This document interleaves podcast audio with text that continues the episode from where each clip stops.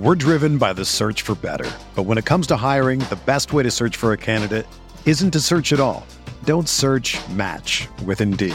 Indeed is your matching and hiring platform with over three hundred fifty million global monthly visitors, according to Indeed data, and a matching engine that helps you find quality candidates fast. Ditch the busy work. Use Indeed for scheduling, screening, and messaging so you can connect with candidates faster.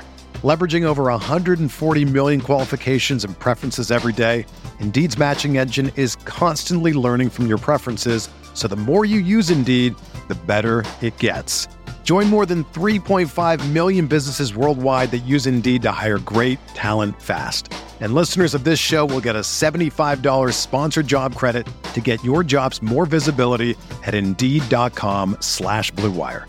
Just go to Indeed.com slash Blue Wire right now and support our show by saying that you heard about Indeed on this podcast. That's Indeed.com slash Blue Wire. Terms and conditions apply. Need to hire? You need Indeed. This podcast episode is brought to you by Coors Light. These days, everything is go, go, go. It's nonstop hustle all the time. Work, friends, family expect you to be on twenty-four seven.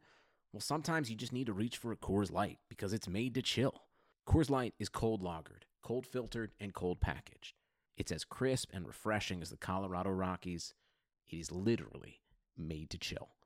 Coors Light is the one I choose when I need to unwind. So when you want to hit reset, reach for the beer that's made to chill. Get Coors Light in the new look delivered straight to your door with Drizzly or Instacart. Celebrate responsibly. Coors Brewing Company, Golden, Colorado. Hey, this is George Kittle, and you're listening to Candlestick Chronicles.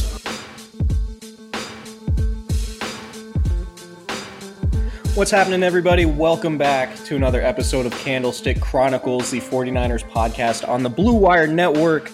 My name is Chris Biederman. I cover the 49ers for the Sacramento Bee. With me again, as always, it's Kyle Madsen, the content czar of Niners Wire dot com, of the U S A Today Sports Media Group. Uh, yeah. If, yep. If it sounds a little different, um, I'm not recording this in my usual spot. Uh, I'm recording it instead of my bedroom. I'm in the dining area because I don't have central air conditioning, and it's one hundred degrees outside. Um, so if you hear some whirring, it's probably my air conditioner or a ceiling fan that's close by. But um, Kyle, how, how warm is it in Sacramento right now? Because it is scorching in San Jose. I think the high today was supposed to be one oh four. I know when I left the radio station at nine o'clock, it was eighty degrees. It says ninety-six right now. It's supposed to touch one hundred today for the first time this summer. I'm lucky enough to live in a small condo where the A C really pumps upstairs. So that's where I'm at. I'm in my office, and I'm, I've got a, I've got a good temperature level right now. Yeah, I do not. Um, even with the air conditioning, it's it's still eighty degrees, which is fine. Uh, I, I'm just, you know, I'm I'm battling through it. I'm not quite sweating. I might be in a couple hours, but uh, it's minicamp week. The 49ers are holding their mandatory minicamp this week. There are going to be two practices open to reporters. We're recording this on Monday, so the practices will be open on Tuesday and Wednesday. Typically what the 49ers have done over these past two years with Kyle Shanahan as coach is uh, hold off on having a third practice and instead having sort of a, a friends and family day, like a cookout barbecue um, type thing for, for all the players and their families. There have been bounce houses and different activities and things like that, kind of a, a team bonding experience before the month and a half break ahead of training camp. So uh, we're going to preview minicamp and, and talk about some things that, that we're going to be looking for on the practice field. But first, there's been some news since we recorded last week. Uh, Joe Staley at the State of the Franchise event announced that he signed or received a two-year contract extension from the 49ers, uh, which puts him with the team uh, through twenty twenty-one. There's twenty-seven point six million dollars in new money. I believe that was reported by E S P N, giving him uh, giving Staley thirty-six point one five million dollars over the next three seasons. There was a little bit of question. There, there was some question about how long Staley would remain with the team and, and whether or not twenty nineteen would be his last season, because he has intimated in the past that he con- that he considered retirement, uh, particularly after twenty sixteen when the Niners went two and fourteen under Ch- Chip Kelly, and there wasn't a whole lot of optimism surrounding the 49ers. Staley obviously has been very optimistic uh, about the, the new regime with Kyle Shanahan and John Lynch. And I think the addition of Mike McGlinchey has helped out a lot. Staley's also a big Jimmy Garoppolo believer. And overall, just the mood in the locker room, um, team camaraderie, things like that, all things we've talked about on this pod throughout, Staley's a big part of. And so Staley has really enjoyed these last couple seasons, even though the Niners haven't made the playoffs since twenty thirteen. And he's going to stick around uh, at least for another two years. He's under contract for three more years. Um, I'm I'm not, you know, I don't know that we can say with one hundred percent certainty that he's going to play out the entirety of the contract because there are injuries and things that can happen. Um, him playing, you know, fifteen seasons and being there when he turns thirty-seven would be a, a pretty significant achievement for him. Um, yeah. But Kyle, what were your thoughts when, when you heard this, uh, this contract extension news come down? It was definitely exciting to know that Staley was going to be around, because I think that was kind of a looming big deal for the 49ers was how are they going to replace Joe Staley? Was it move McGlinchey to the left side and then draft another tackle high in the draft? They'll still have to eventually do that over the next couple of years, but they can kick that can down the road a little bit, especially with Staley still playing at a high level. I don't think there was ever a doubt that they were going to give him this extension. It was just a matter of if he was going to play. And so it looks like he's going to be around for at least a couple more years. And I think that's a good sign for the state of the franchise, no pun intended, or the direction of the franchise, because like you said, in twenty sixteen, he told you, I believe, that he planned on retiring, but held out for one more year. And he thought about it. It was on his mind. Thought about it. Right. Not planned to. He thought about retiring, and then uh, things kind of turned around in twenty seventeen and twenty eighteen. So I think if he thought that they weren't going the right direction, I think he would hold out on signing a signing an extension or taking an extension until the offseason. But I think it shows that he's confident in what what's going on in, in the locker room. And I think that, and, and on the field. And I think that's, I think that's important to have veterans like that stick around and show confidence. And it's also important from the front office to show loyalty and kind of faith to these, these veterans who have been around for so long. I think that speaks well on, on the front office. Yeah, it's sort of a, a tone-setting decision, right? The 49ers yes. under this regime want to reward players who buy into the program, who fit the system, who are good fits on and off the field, all of that type of stuff. And and you kind of see it reverberate elsewhere. Um, I wasn't at the State of the Franchise event. There was there was a basketball game going on last Thursday that I was at up in Oakland. But, um, you know, reading the reports from, from my fellow beat writers, DeForest Buckner said, you know, he he wants to – to be on that wall, on that ten-year wall inside the 49ers facility. They have they they sort of honor um, all the players that have been with the team for a decade. And DeForest Buckner wants to be one of those guys. And obviously he doesn't have a long-term contract, and his status is, is you know, a little bit up in the air. And I think what Buckner's camp understands, and, and we talked about this too, leading up to the draft, and, and you know, we, we talked about Quinnen Williams a lot. Um, but the idea that Buckner looks at Staley as sort of a role model in, in the way that he handles his business. And, and Buckner said he wants to be with the team long term. So I don't know if that's necessarily going to push a deal happening in the short term. I think Buckner's still going to play out this season. And then next offseason might be when when things heat up in terms of uh, contract negotiations with him. And, and Buckner and his camp have, have a very full understanding that the longer he waits to sign that second deal, the more money he could make over the long haul. Um, the the the one issue you have there is that do, do you get hurt and then cost yourself on that second contract, right, in the meantime? Right. And, and Buckner has been, you know, arguably the 49ers most durable player, and, and he's always among the league leaders in snaps played. So that hasn't been an issue for him. So the, by Buckner deciding to wait another year um, before signing a long-term deal signals that he's confident he's going to have a good season, obviously. And if he if he puts together consecutive, you know, double-digit sack seasons and, and maybe goes to a Pro Bowl or gets an All-Pro nod, his first one uh, in twenty nineteen, then he could e- ask for even more money. Um, ahead of his fifth year contract year. And and the reason why I bring up Buckner too is because there was some news coming down uh, Monday about Yannick Ngakoue, the pass rusher for, for the Jacksonville Jaguars, who was in the same draft as Buckner. And the reason why I bring up Ngakoue is because he's holding out from Jacksonville's mandatory minicamp because he wants a new contract. He's entering the last year of his deal. Buckner is also entering the last year of his deal technically, but because he was a first round pick, uh, he has a fifth year option attached to his, which the 49ers obviously have already picked up. Um, but the fact that Buckner is with the team, not holding out in the same way Ngakoue is, indicates that Buckner has a, a good relationship with the organization, obviously. Um, that, you know, he's not upset with the way things are being handled. He's really committed to helping the team win in twenty nineteen. And, and I think that's important to note because, um, and look, I'll, I will never, I will never knock a player for trying to maximize their earning power and, and financial security, because we right. know millions of dollars can be zapped away from you in an instant. And we talked a lot about Navarro Bowman last week because he retired. If Bowman had stayed healthy, he might be looking at a few more seasons and, you know, something like twenty, thirty, forty million dollars yep. that he could have made throughout his career.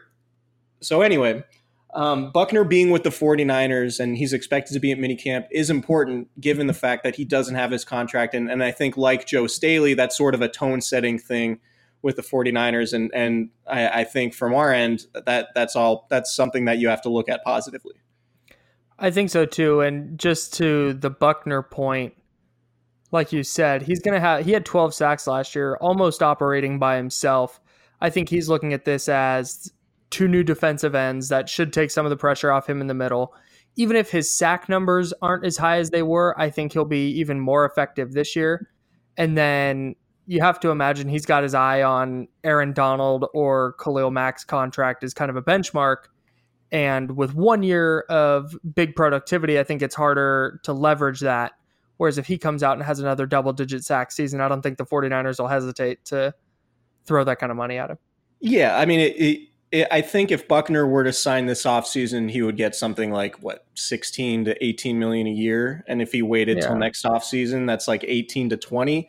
And if he waited till next offseason after, you know, becoming a first-team All-Pro and maybe establishing himself along with Aaron Donald as one of the two or three best defensive tackles in football, then you're talking about twenty plus million a year. And the 49ers have, uh, I think, between thirty-five and forty million in cap space heading into next season before next year's cap number is announced, which is going to be um, obviously, I don't know, expected to be in the range of ten million dollars more than this year. So right. you, as, as time goes on and as the cap keeps growing, these guys are going to get more and more money. So um, speaking of minicamp, Uh, contract issues. Robbie Gould's not going to be there. Adam Schefter of E S P N reported that on Monday. I think we've all known this dating back to, I guess, the Combine, when Robbie Gould first indicated that, uh, was it the Combine? I forget exactly when. The Niners gave Gould a franchise tag, and his camp since spoke with E S P N at some point, indicating that they wanted to trade and that they weren't going to report Uh, at all during the offseason program or even training camp. And if Gould uh, doesn't get his trade request complied with, which the 49ers have said they're not trading him, then um, he might, it's like fifty-fifty that he shows up for week one. Uh, and I don't know if that means he'll join the team in Tampa that weekend of September eighth, or if he'll come back for the week of practice beforehand and then travel with the team in Tampa. We don't really know, but it is notable that Schefter reported that Gould's not going to be there, uh, which we've all long known, but uh, it indicates that Gould hasn't changed his mind. He's still working out in chi- in Chicago where his family is. And, and I think it's, it's been made clear that he wants to play closer to, to his family and he could be around his kids as they grow up, et cetera. So Gould's not going to be there. Uh, we don't know how much of an impact that's really going to have on the 49ers season next year. Um, we talked to, to uh, the Niners special teams coach, Coach Hightower, last week. And he talked a lot about the chemistry that you need to have with your holder. And obviously the 49ers have a new holder in, in their rookie punter, Mitch Wishnowsky, their fourth round draft pick. Um, so we'll, we'll have to see. This isn't necessarily a new development, but it is notable because if the 49ers are going to, are going to win a bunch of games in twenty nineteen, they're going to need Robbie Gould to be good. And if Gould isn't good, then we're going to look back to his offseason absence and, and maybe ask some questions. Sure. Strong take. Thanks. um, so let's preview minicamp. Some of the questions we have, uh, I guess some parameters first. These are not padded practices.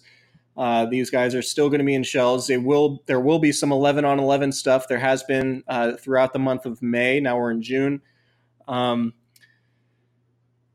who's healthy is really the biggest question that we have, right? The that, biggest. That's that's been the theme of the offseason program, and and you know Jimmy Bosa. Uh, or sorry, Jimmy Bosa. Wow, Jimmy Bosa, Nick Bosa, Jimmy Garoppolo, Jaylen Hurd. Uh, Jason Verrett, Fred Warner, Quan Alexander, Jerick McKinnon.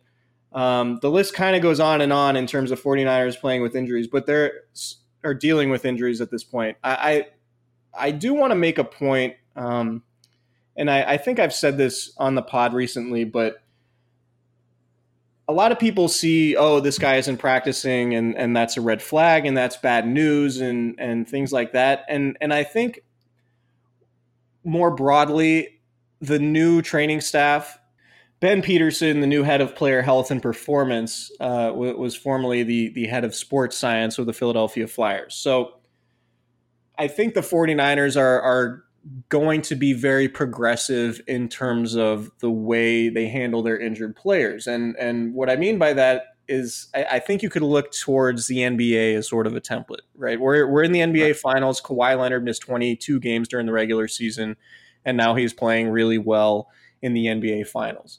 Uh, I bring that up because I think the 49ers could probably force some of these injured guys to play. I mean, I think Deebo Samuel, who missed an open practice to reporters last week, was dealing with something minor. I think if it were the regular season, he probably would have been pushed to practice. Uh, same with maybe Jaylen Hurd.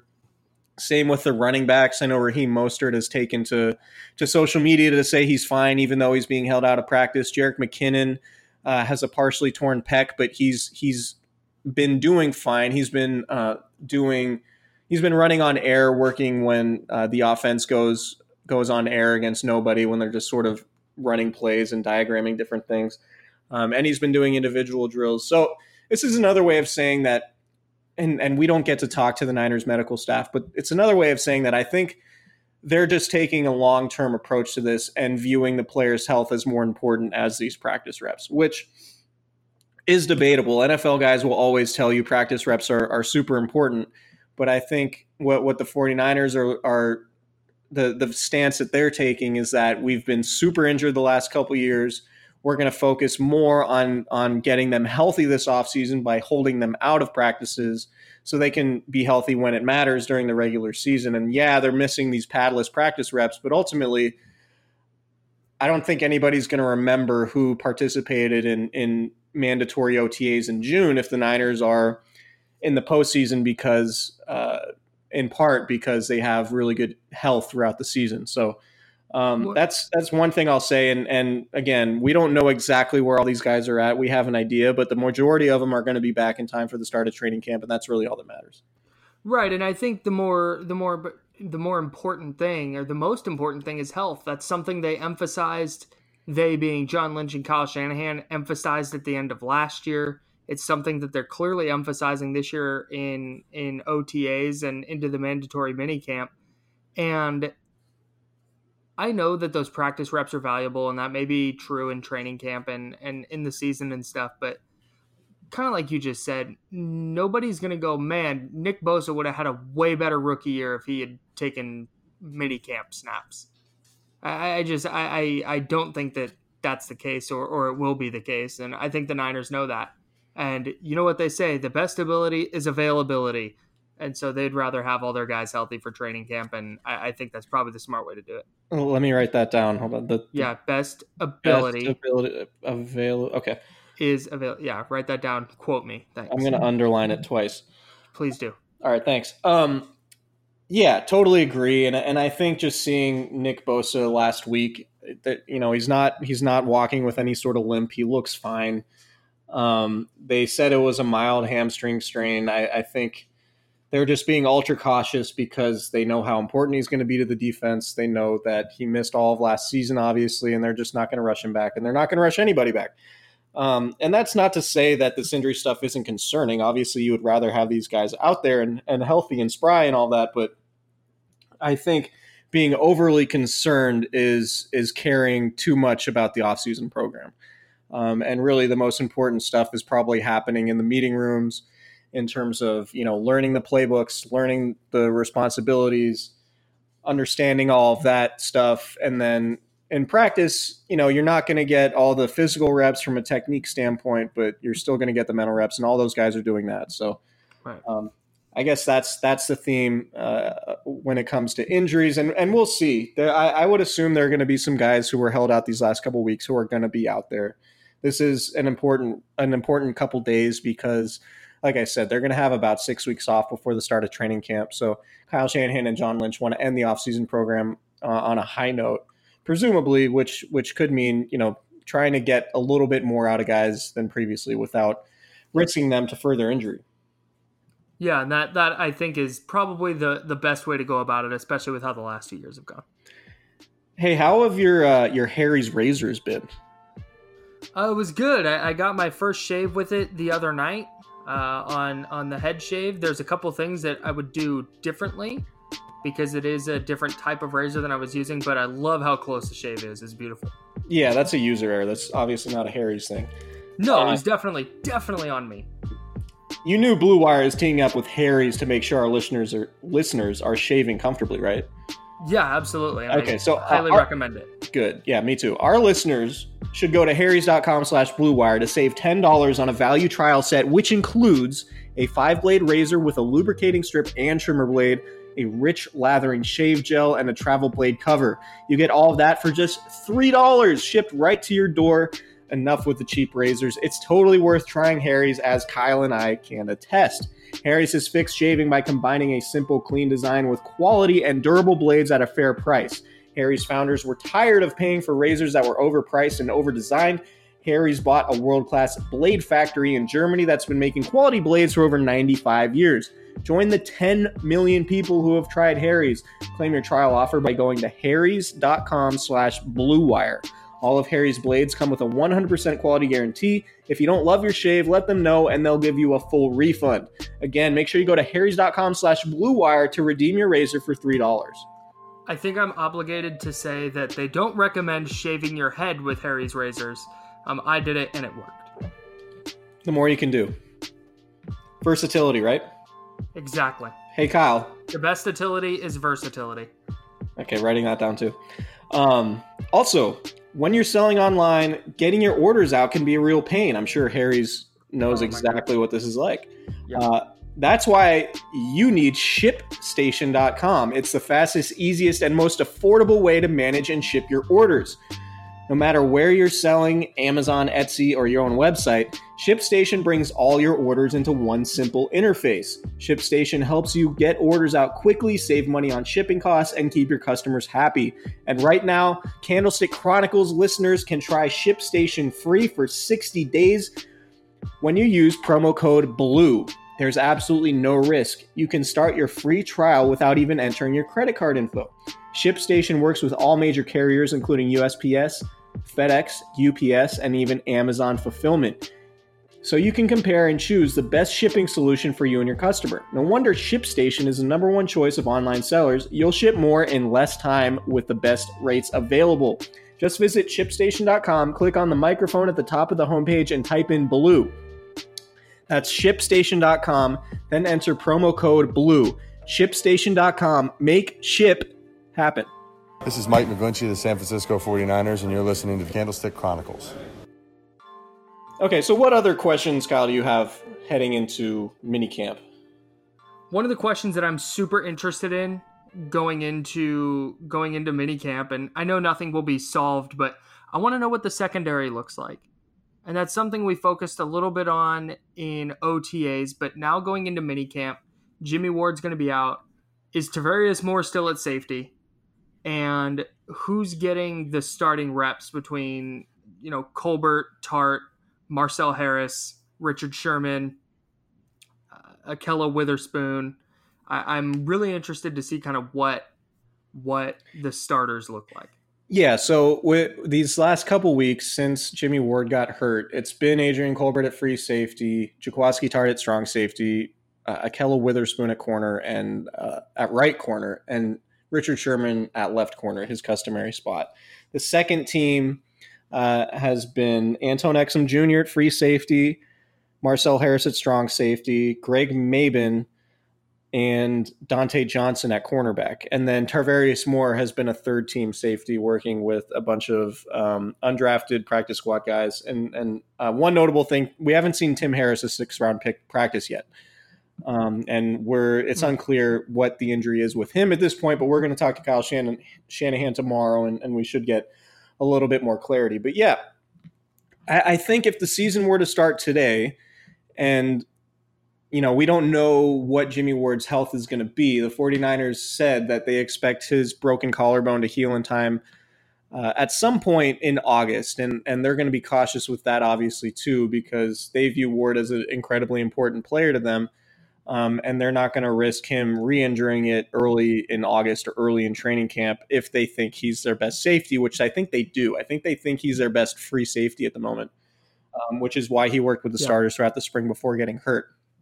But one thing we've seen, and, and I know we touched on it last week, but I think it's worth bringing up again, is that the secondary is going to look a little bit different just in terms of disguises and formations and alignments and, and things like that. And so you're going to see a lot more, you know, maybe Adrian Colbert playing in the box and, and Tartt playing free safety and them varying their levels a little bit. Whereas, you know, the, the previous iterations of this defense the last two years, it was very clearly delineated who was free safety and who was strong safety. So they're going to be a little bit more interchangeable. Um, and, and we talked about it too. Adrian Colbert gained a little bit of weight. So Uh, I think he's closer to two ten now, and he was, you know, two hundred pounds when, when he was first playing free safety. Uh, so, yeah, that will be interesting. And and again, it's it's really hard to to make judgments on how the secondary is playing during minicamp because they're not allowed to hit people. Obviously, there are no pads. We can see how they're doing in coverage. Um, but again, we don't know exactly their responsibilities in terms of – I mean, you can tell when a guy gets beaten. Right. But – Uh, you know, in terms of help and things like that, without knowing the exact calls and being on the sideline and not really having access to a bunch of different camera angles in the moment, it is a little bit tough to, to see exactly who's playing really well and who isn't. Um, but you can see, you know, guys break up passes. If if it's very clearly man coverage and, and coverage is tight and incompletions happen, then then that much yeah. is, is pretty obvious from the sideline. But um, I wouldn't expect any concrete answers in terms of, you know, how the secondary is playing.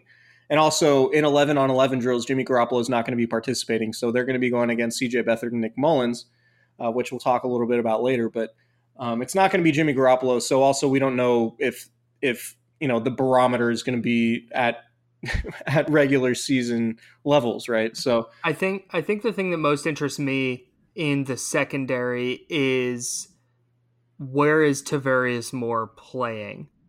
And if he is playing safety, is he running with the second team? Is he getting any starting reps? That's where I'm, I think I'm most interested. All of his run that we've seen has been with a third team. Okay. So it, it seems like his move to safety is tied directly with Jimmy Ward uh, being out. So okay. I, I, I think, you know, we'll have to see. I mean, maybe maybe Moore plays so well at free safety that they stick him there in a similar way to to how they handled Colbert in twenty seventeen, because he was initially drafted to play cornerback. Um, and right. then they ended up moving him to safety because of injuries to other guys. So, yeah, there's a chance that Moore ends up sticking at safety throughout. But like you said, until he starts getting reps with the second team or even the starters, I don't know that that we should consider the move to safety permanent. Um, until we see him playing there when Jimmy Ward is healthy. Uh, and, and I think right. for now, I would expect all of that to, to, to stay the same. I mean, maybe it changes, but um, yeah, Moore is a very intriguing, intriguing player this offseason, particularly because we came into it thinking he would compete to start. And now it's pretty clear that, that Witherspoon is outplaying him, or at least outplayed him to the point Uh, throughout the offseason program that the team was okay with moving Moore to, to free safety rather than give him the, the valuable reps that he, he would need at cornerback if he was going to compete for that starting job. Right. Uh, so that's that on the secondary. How about the, the really the might be one of the most important storylines of the offseason that doesn't directly impact the fall, if Jimmy Garoppolo stays healthy, is the backup quarterback battle. Um, maybe we'll have a little bit better idea of how Nick Mullins and, and C J Beathard are faring in, in terms of, you know, who's who's going to back up Garoppolo. I think a lot of people would look at the way Mullins played last year, rightfully so, and say he's earned the number two job. But Kyle Shanahan has maintained that it's an even competition between those guys. He puts them on an equal playing field, and they've basically split the first team reps during eleven on eleven drills right down the middle. And one day it's been it's been Mullins getting those first reps, and then Beathard getting the, the reps in the second half of practice. And then the next day it, or the next open session to reporters, I should say, it's flipped. It'll be Beathard and it'll be Mullins. And I will say, and I haven't been charting throw for throw, but I I think Beathard has looked a lot better than Mullins, and I know some people mm-hmm. would be surprised by that. Um, but I mean, he, he he's just simply been better, and maybe it's it, it's it, it's a small sample size because, you know, I think these guys get something like ten or twelve first team reps in eleven on eleven drills, and we haven't seen every practice. We've seen just one a week, so I think we've seen three, while really there have been nine practices. So we don't get to. We don't get to see the tape, obviously. We don't get to watch every practice. But in the sample that has been open to reporters, I feel pretty comfortable saying that that C J Beathard has been better than Nick Mullins. And that's not to say that that's going to last or that means that Beathard will be better in games. I just think throughout the spring, Beathard has been a little bit better. And you see, you know, the arm strength, the accuracy, um, just the, the physical talent that made Beathard a draft pick, a third-round draft pick, as opposed to Mullins, who was undrafted. I, I think it's clear that there's a talent gap between them. And that's not to say, again, that that Mullins can't outplay Beathard later and maybe be, be better when uh, be better on Sundays if, if you know, he's in the game again like he was last year. But for right now, I, would, I feel comfortable saying that Beathard has been better throughout the spring. Yeah, and I think, too, there's a reason Beathard won the backup job last year and Nick Mullins was on the practice squad until injuries forced him to be brought up to the active roster. I think Beathard is clearly a more talented quarterback, and I think you can even see that a little bit watching them, but Mullins just performed better in his in his action in the starting lineup. Yeah, the numbers were better. It was a different point in the season. I think, um, you know, the later you get in the year when uh, – you're sort of out of contention, the stakes of the, each game, they, they lower a little bit. Um, right. And and I think you could say the same thing about twenty seventeen when Garoppolo came in. I don't think, you know, I know the Titans and Jaguars were playing for playoff positioning and things like that, but I don't think they were playing with the same intensity as they did a, a few weeks later when they went to the playoffs. The, the Jaguars, as impressive as that game was for Garoppolo against the Jaguars, they essentially clinched their division in the first quarter of that game. Right. And I would be shocked if that team went into the locker room and didn't see the score of the Titans-Rams game and, and think, we're coasting. Okay, we, we got to go balls to the wall in the second half because the division's still on the line. No, they clinched it. So what really happened in the second half of that game ultimately didn't matter for Jacksonville, and that stuff matters when you're playing an opponent. They just they simply don't have the same edge. Um, so that's that kind of stuff happens late in the season, which is why I don't put a million percent of of stock or opinion into what Mullins did at the end of the year. I think it was impressive nonetheless, given given where he came from. But I also, and I, I know I've said this before, but I think if C J Beathard was healthy, he also would have torched the Raiders in that Thursday night game. Right. I just think that's the Raiders were were at a point where they were just playing horrendously. Um, and it didn't really matter who was at quarterback. Mullins just happened to benefit from it. Yeah, I think I think that's right. And I'm not sure how much stock the twenty eighteen season will will have in Shanahan's decision. Like if Beathard just blows Mullins out of the water in camp and through the offseason program, I think he'll win the starting job. If that wasn't going to be the case, then I think they would insert Mullins as the number two guy just based on their performance last year. Yeah, and, and how this plays out ultimately could define how the 49ers handle some key decisions regarding the fifty-three man roster. If if they sure. decide to keep both, Uh, which Kyle Shanahan hasn't done. He's only had two quarterbacks on the active fifty-three the last two years.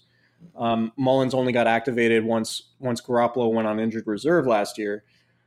Uh, you know, are, does that mean they're not going to keep four halfbacks? They only end up keeping three. Does it mean they have to get rid of one of their linebackers or pass rushers? Or uh, do they only have two tight ends and then have Jaylen Hurd sort of as their third tight end, given that they, they're counting on him to be a super versatile player this year. Um, do they only keep five receivers instead of six?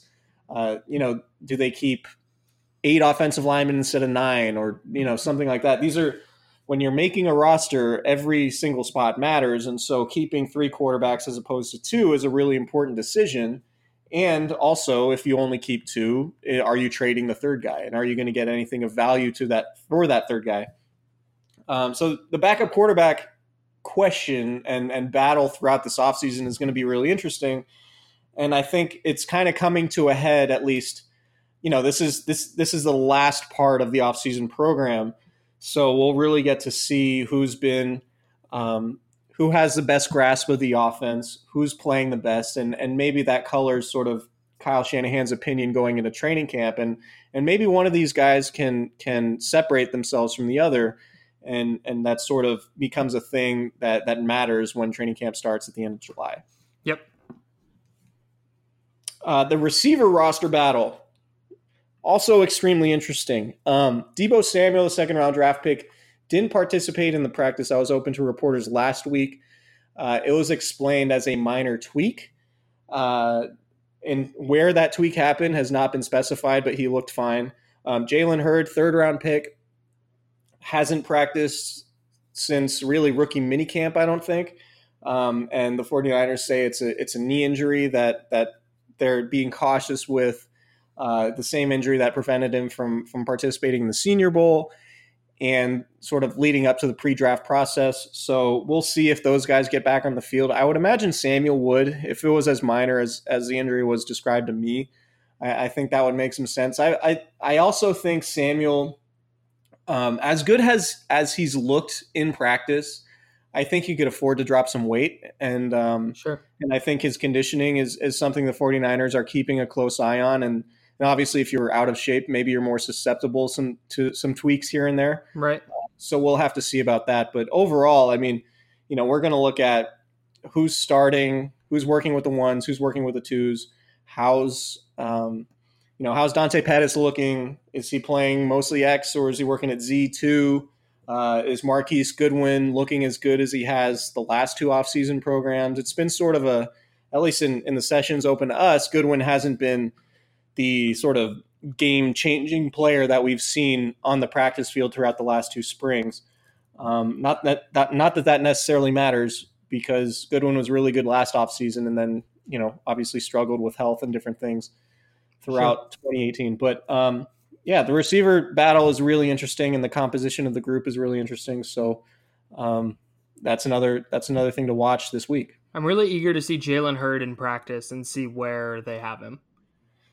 Yeah, I talked to Katie Sowers last week, the assistant receivers coach, and, and Hurd is really sort of latched onto her um, as someone to to get him ready and, and familiarize himself with the system. And, and she said, like, he's going to be wearing a bunch of different hats. His role is going to be different from a lot of the team's receivers and, and probably a lot different from the team's skill players. Right. And so I'm very curious to see exactly how he's used, like you said, exactly how well he's picking up those assignments and whether or not they're overloading him with information and responsibilities, um, because that can happen. And, and we've talked about it at length. Like George Kittle said it his rookie year. Dante Pettis said it recently. Um, the first year in this offense can be really tough. And I would imagine it would it would be even tougher when you have to learn multiple spots. So if Hurd yeah. is is playing in the slot and outside and H-back and running back, um, I think that would be really tough for him. But if he's if if they just bring him in and work him in slowly, you know, at the slot or outside, and just have him learn those positions before implementing him elsewhere, you know, that'll be notable. If he's really being used all over the place, that'll be notable, obviously. I mean, Hurd is just given the, the team's needs on the defensive end, um, you know, in the secondary, at safety, at cornerback, et cetera. The fact that they went with Hurd thinking that he's going to be such a unique weapon to them, someone who could play running back, play receiver, essentially play any of the skill positions, be be be a threat at all five eligible receiver spots. Um, that's notable. And if he turns out to be good, then Kyle Shanahan is going to look like a genius. If he doesn't turn out to be good, then we're all, and the defense struggles, then we're all going to say, wow, that was a huge misstep in taking Jaylen Hurd rather than, you know, using a really valuable pick on a potential starter for, for the secondary or, or somewhere else. Yeah, Yeah, I'm I I I'm going to keep track of that all year, and I think everybody will, but that's something I'll keep track of. Just what you mentioned right at the end there was, how do these 49ers receivers fare, and what does that group of defensive backs between rounds two and four look like? I think that's going to be something that that really might define success for the Niners this season if they don't end up making the playoffs. All right. All right, so next, uh, how is Nick Bosa doing? Um, I'm not expecting him to practice. I think the time frame from his injury indicated that he could have been back in time this week. Excuse me, given the, the fact that it was a, a minor hamstring tweak. Um, but I, like I said, the 49ers are going to be cautious. There's no point in really risking him. They want him to be healthy and, and available for the start of training camp. So I'm not expecting much from him, but we'll get a little bit more clarity on his status when we talk to Kyle Shanahan tomorrow. Like I said, he's he looks fine. He's not uh, he's not walking around with any limp. He's he's active with his position group, watching very intently.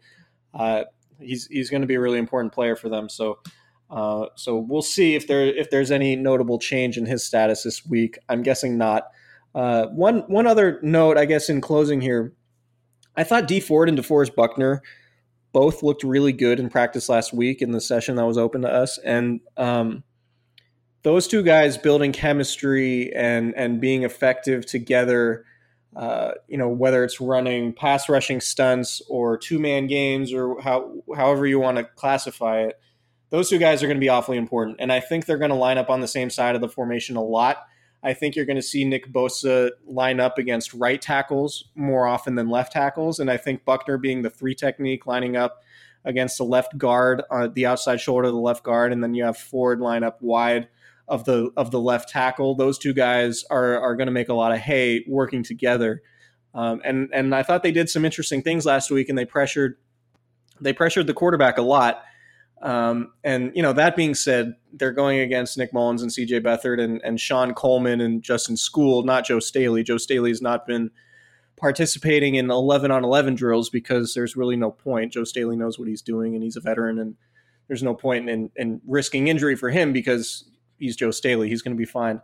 Um, so with that caveat aside, I, I, I do think Dee Ford and, and, DeForest Buckner played really well in, in camp last week, and I'm curious to see how that sort of relationship, both um, you know, them off the field and on the field, how that translates to the success of the pass rush.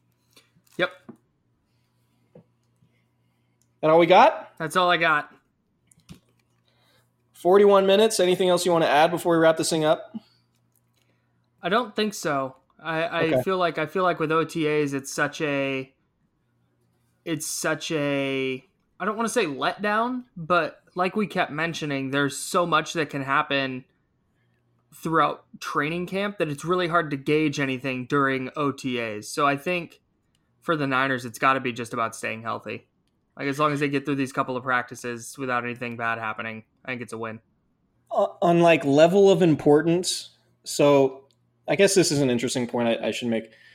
On level of importance when it comes to leading up to the regular season, I put the first two weeks of training camp practices as like a ten. On a scale of one to ten, those first two weeks of practices are mostly padded. Um, I think those are incredibly important and ultimately shape how the team views its roster. I would put preseason games at about a six because ultimately you're trying to keep your main guys healthy. Um, you're trying to see, you know, who wins roster battles sort of on the margins. There are generally very few position battles or, or battles for starting jobs are defined by preseason performances. More, more often, those are defined by those first two weeks of training camp practices and other practices. Um, the the preseason games are mostly about just trying to avoid injury and, and um, you know, maybe getting guys' feet wet in terms of like the the actual game procedure, if that makes any sense, like, you know, being out on the field and warming up in time, right, and just getting used to that, that whole dynamic. And then, so if, if training, if those first two weeks of camp are a ten and then preseason games are a six, I would put mandatory mini camp at like a four and then everything else leading up to that, kind of like a two and a three. Yeah. So like we're in that range where this stuff is, is kind of important, but it doesn't really matter. But it's also, I mean, we're talking about it because it's the only thing we have to talk about at this point. And it does. I mean, it, and and it does matter in the sense that if Tavarius Moore is running with the starting unit at safety for the entire O T A or the entire minicamp, like that's notable. Sure, absolutely. But and stuff like not, that can't but happen. If he's, but if he's not, or if if somebody's not in the starting unit in minicamp, that doesn't mean they can't win a starting job in training camp. Right. Absolutely. Um, okay, so before we get out of here, uh, people are probably going to listen to this after Game five of the N B A Finals tonight. Why don't we make some predictions so we can sound like geniuses or morons uh, before we go? So I'm going to say the Warriors win oh. Game five and Kevin Durant's comeback, and the entire Twitter universe is going to be in a complete tizzy because the idea of the Warriors coming back from a three one deficit is actually going to be out there. I think the Warriors lose by a substantial amount. I don't think Kevin Durant is going to be very effective, if at all effective. It'll certainly be better than than having some of their, their bench guys running around out there, but I bet he plays like twenty minutes and is is just not the Kevin Durant that they need to beat the Raptors, and I think the Raps win their first N B A title. Okay, well, you have our predictions. I say Warriors win. Kyle says the dynasty's over. The good thing is, is none of this will be used against us at a later time. Um, oh, so for sure. That's no. Fun. We're throwing this into the ether with the full expectation there will be no consequences. uh, thank you guys for listening to Candlestick Chronicles. Um, I checked the ratings and reviews on iTunes last week. I tweeted it out. That was uh, sick, dude. Uh, all of our ratings like tripled up from the previous time I checked it. I think it was like three or four weeks before that. Uh, so we've gotten a ton of really good feedback, and I really appreciate everybody listening and taking time to to give us those five stars and, and write our, write reviews. Last time I checked, we we were at a five-star rating, so that's huge. Um, keep that coming. Really appreciate the feedback, and, and our listeners are a huge part of, of you know why we do this, and and so uh, yeah, we appreciate you guys, and uh, and thank you very much. So we will talk to you guys later this week, and we will wrap up minicamp and everything we saw from the practice field. So we'll talk to you guys then.